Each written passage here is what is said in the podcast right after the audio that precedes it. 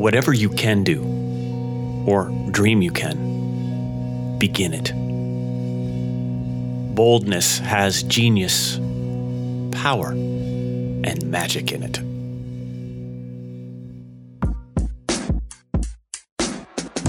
Welcome to Real Yoga, a podcast dedicated to helping you use yoga's ancient wisdom to unlock your life of radical happiness, connection, and meaning. Right here, right now. I'm your host, Erik Walrabenstein, and I'm glad you're here.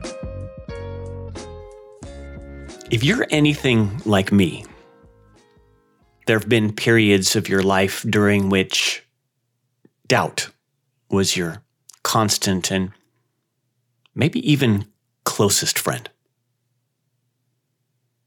Doubt about the path you're on, doubt about your competency,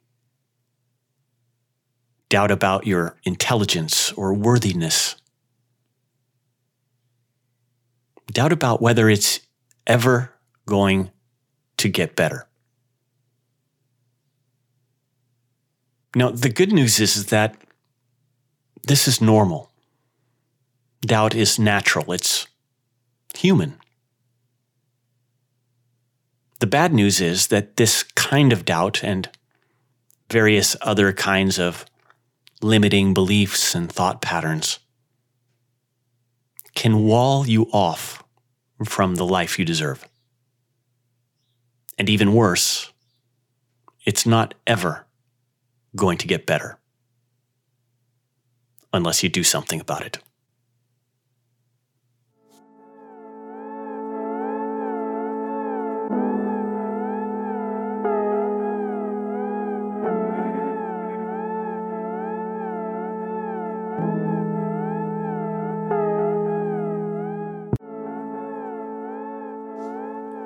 Our thoughts are powerful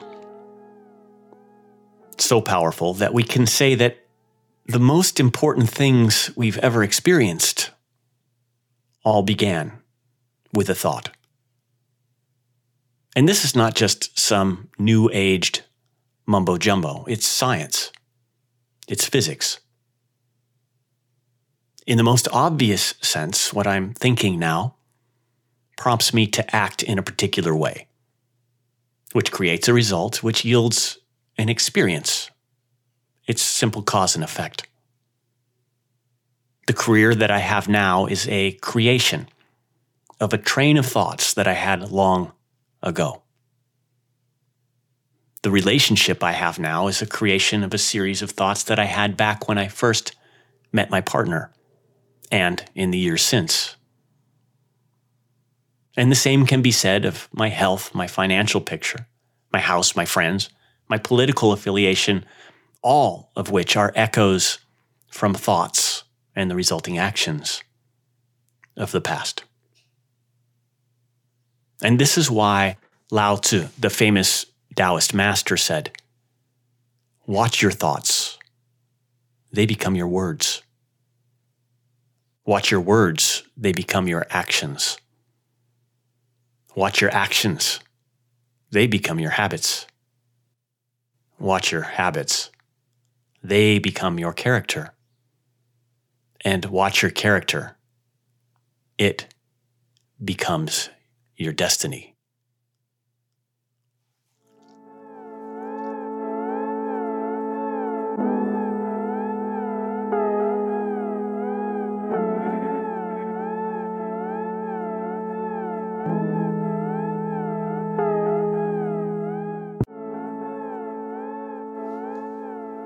As a young boy, for a number of years, I belonged to a group called the Indian Guides. If I remember correctly, it was a offshoot of the YMCA, and it had activities that were not dissimilar to the Boy Scouts. In any event, whenever we had a new boy join, we had a little initiation ceremony. It started with us setting up a complex maze built out of folding chairs, with twists and turns and tunnels that led from one side of a room to the other. Now, the new boy was told that his job was to make it through the maze without touching any of the chairs. And oh, yeah, he was going to be blindfolded. Now, we gave the poor kid a good 15 minutes to memorize every detail of the maze, after which he would put on the blindfold and attempt to weave his way through, again without touching a single chair, or he would be out. And here's where it got fun. Once the new boy had his 15 minutes to study the maze, he was led out of the room to get blindfolded. And while he was out, we would quietly remove all the chairs. The new boy would be ushered in blindfolded, and we would watch and silently chuckle as he did all manner of gymnastics and moves to painstakingly avoid touching any of the chairs that now existed only in his mind. So, why do I share this with you? Well, it's because it's a brilliant demonstration of how our thoughts, the fictions that can live in our minds, can hold us apart from our heart's desire. Now, to be clear, the reality was that this new boy could have simply walked straight across the room in three seconds. But his mind told him that there was a vast array of obstacles blocking his path. And these thoughts turned a three second stroll into a five minute stress and anxiety filled ordeal. And in fact, on more than one occasion, the mind's imagined obstacles caused such anxiety that the new boy simply gave up. Gave up in the face of obstacles that didn't exist. So the question becomes this How many imagined obstacles live in your mind? Imagine obstacles that slow your progress. Imagined obstacles that detour your happiness. Imagined obstacles that cause you to give up, or worse, not to begin at all.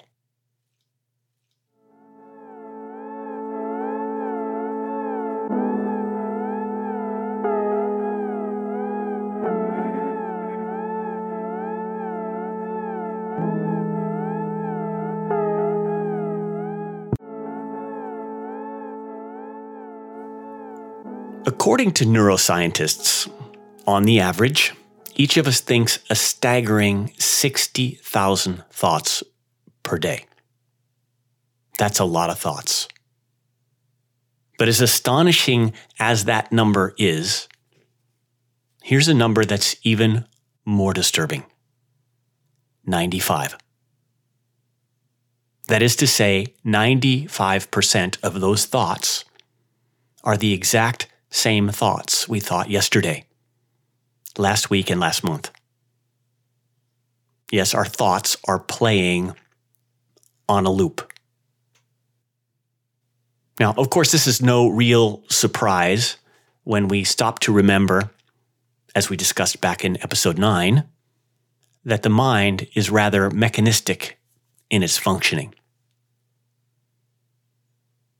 That it is, in one manner of speaking, a programmed mechanism. So the fact that day in and day out it continues to operate on that programming, well, it makes a lot of sense. But even though it may make sense, it can also be a very, very big problem for us. Because if my mind is caught in a programmed loop of limiting thoughts like doubt or negativity or fear, the programmed nature of the mind is going to continue on that path of negativity, on autopilot, forever. unless there's some sort of intervening force, one that bumps your train of thoughts onto another track. From the track of doubt to the track of confidence, from the track of worry to the track of optimism, from the track of I can't to the track of I can. Now, the fact is that sometimes life provides us that intervening force. But for many, many people, that intervening force never comes. And it's why millions upon millions of us toil away in barely good enough lives, waiting for something better. But here's what you need to know you don't need to wait for an intervening force because you can be that intervening force.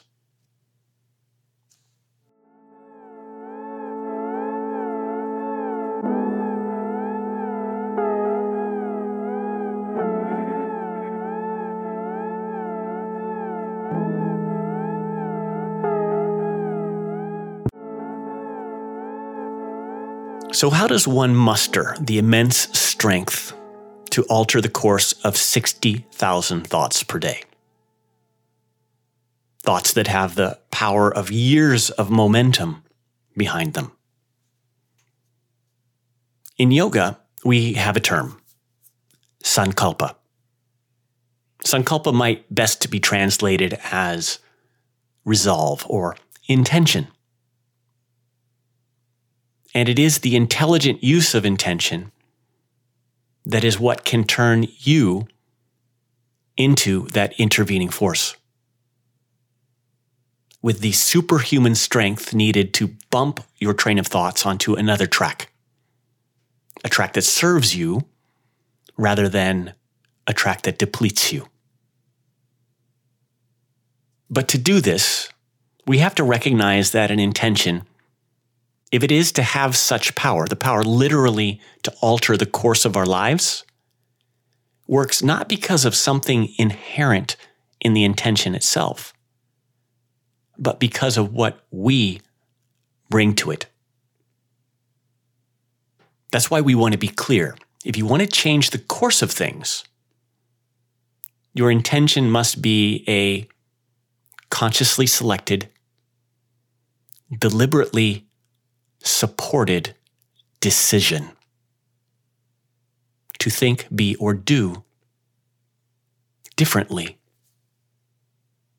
And yes, because we're likely working against a tide of 60,000 thoughts per day, thoughts that have immense momentum behind them, focused and dedicated effort is the thing that changes everything.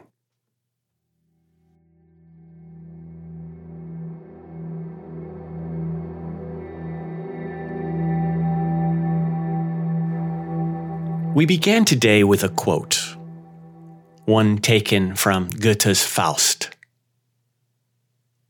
Whatever you can do, or dream you can, begin it. Boldness has genius, power, and magic in it. Now, boldness we can think of as that decision, the intention to follow a new course and it does have genius in it. It possesses the wisdom to know that the conscious and deliberate application of our will is needed if we're ever to bump our train of thoughts onto a new track. And it does have power to it. For when we channelize our energies around an intention, much like the nozzle at the end of the garden hose, we multiply the strength and effect of the stream of our own energies. And while you may not be aware of it, yes, it also has magic in it. Wonderful, magic.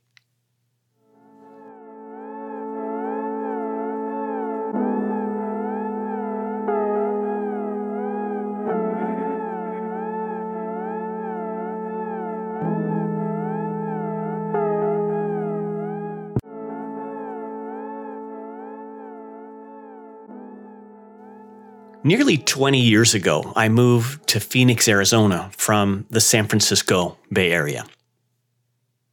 As you may imagine, back then, as is still true today, Northern California was an area brimming with mature and insightful teachers and guides from the widest swath of spiritual traditions. So, in that move, I lost a lot. I left behind my Zen master. I left behind my yoga teacher. I left behind the yoga and meditation communities that nourished me as a practitioner and as a teacher.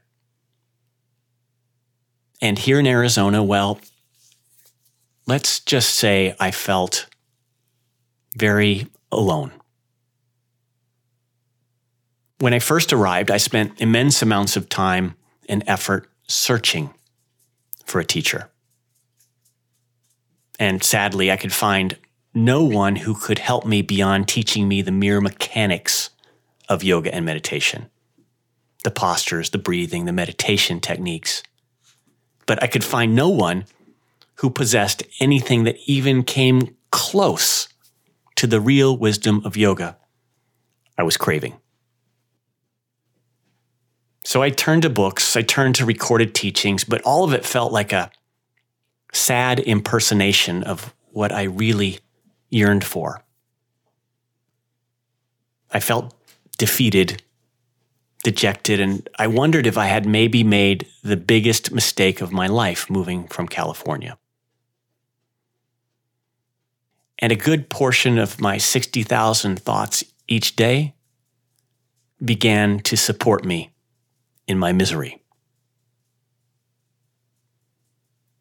It wasn't long after this that I came across a flyer about a yoga conference that was to be held down at Arizona State University. On the bottom of the flyer, it listed the most prominent teachers that would be featured at the conference, and I saw that a famous Indian yoga master was going to be in attendance. He was someone I was familiar with. I'd read many of his books, listened to his teachings, and found that he seemed to have something that fed my undernourished soul. So, as you can imagine, my spirits were lifted when I saw he was coming to town. And I can still remember to this day the feeling I had standing in front of that bulletin board, looking at the flyer and making my bold decision, my sankalpa, my intention. I will study with this man. So I went home and straight away registered for the conference. I was laser focused, as is my habit, and signed up for every workshop and seminar offered by this particular master. The morning of the conference, I met up with a group of eight or nine of my friends for coffee, and we attended the opening session. Afterwards, we were milling about with a couple of hundred other people in the large concourse at the event center. It's then that one of my friends, Margie, peered through the crowd and said, Isn't that your guy? giving a nod across the concourse. I looked up, and sure enough, it was my guy. Dressed in the traditional Indian kurta, a shawl around his shoulders, and his long, wavy hair bouncing behind him. He and his attendant were making their way, bobbing and weaving through the crowd. So that's him, huh? Margie said. For weeks, I'd been talking about him as my sole reason for attending the conference, so everyone was a bit curious. It was then that she said, He seems to be coming this way. Now, we all tried to pretend to be nonchalant, chatting with each other, but couldn't help but watching him out of the corner of our eyes. He's going to walk right by us, my friend Joel said. I looked up, and sure enough, he did look like he was going to walk awfully close by. But he didn't. He stepped right into our little group of people and stopped. We looked at him, he looked at us, and then, looking me directly in the eyes, in his thick Indian accent, he said, Do you have a car? Uh, me? I asked, looking over my shoulder, sure that he had to be talking to someone else. Yes, he said. I do, I said. Wonderful. Can you give me a ride to my hotel? He asked. Now, as you can imagine, I was as confused as I was elated. To be clear, I had never met this man. He had never met me. I'm standing in a sea of literally hundreds of people, and he walked right by untold numbers of other people, all with cars, all with driver's license, directly to me to ask if I could give him a ride to his hotel. But it gets crazier. On the drive to the hotel, we're chatting, and he asks about my yoga practice. And I share that I own a local yoga studio, Yogapura. And I invite him to come up to speak. He says how much he'd love to, but his time is completely booked on this trip. He's scheduled to speak at another yoga studio on the next night.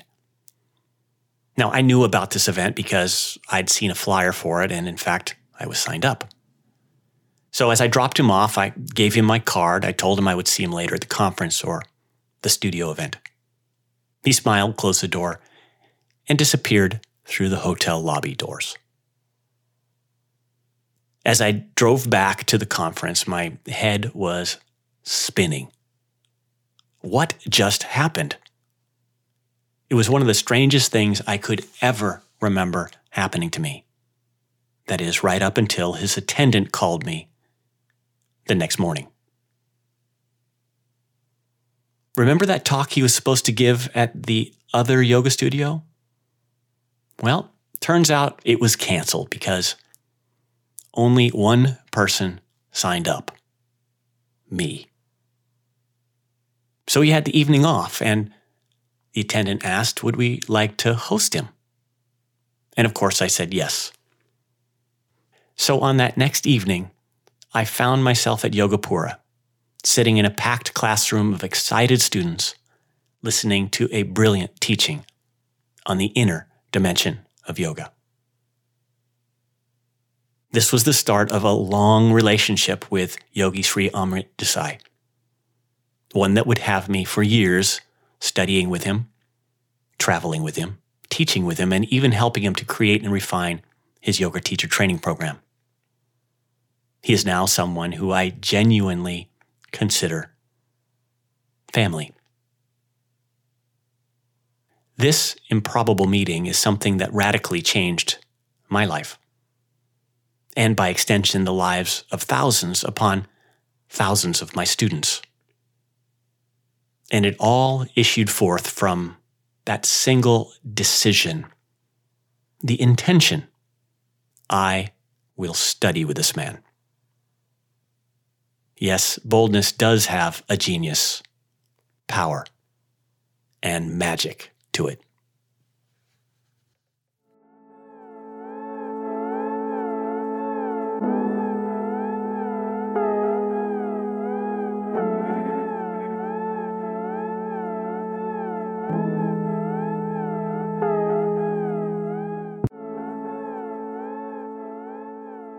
I will be the first to admit that my meeting of my teacher may be an extreme example of the power of intention.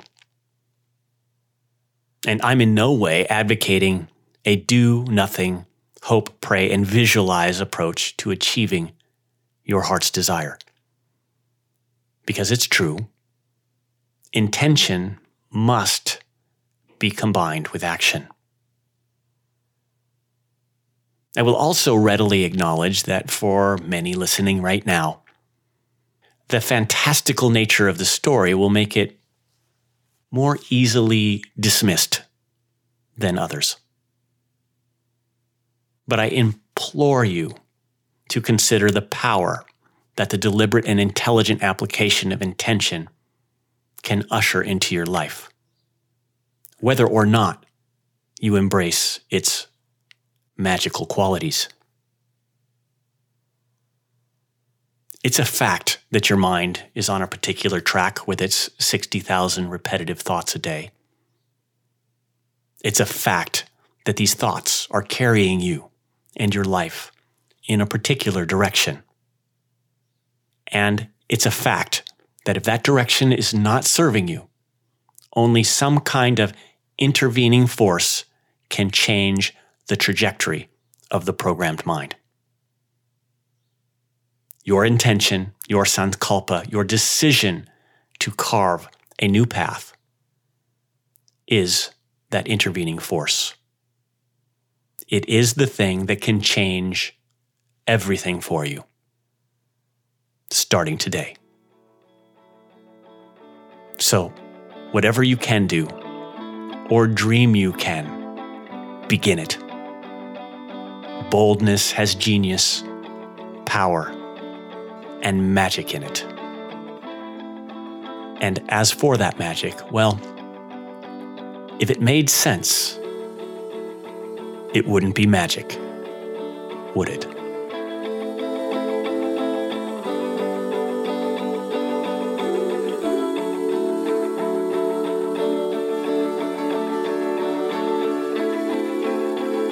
That's all for today. I hope our exploration has left you with the inspiration you need to begin to deliberately steer your life in the direction of more joy, more wonder, and more success. Also, please remember this podcast is made possible by the generosity of listeners like you. So please, if you can, support me over on my Patreon page. And when you do, I'll gift you with some of my most powerful yoga practices and guided meditations as my personal thank you. You can check it all out at www.patreon.com slash Eric Wall. And of course, don't forget to hit that subscribe button so you don't miss out on future episodes. Thanks again. I'm grateful for you. And as always, if there's anything I can do to be of service, please don't hesitate to get in touch. I'll see you next time.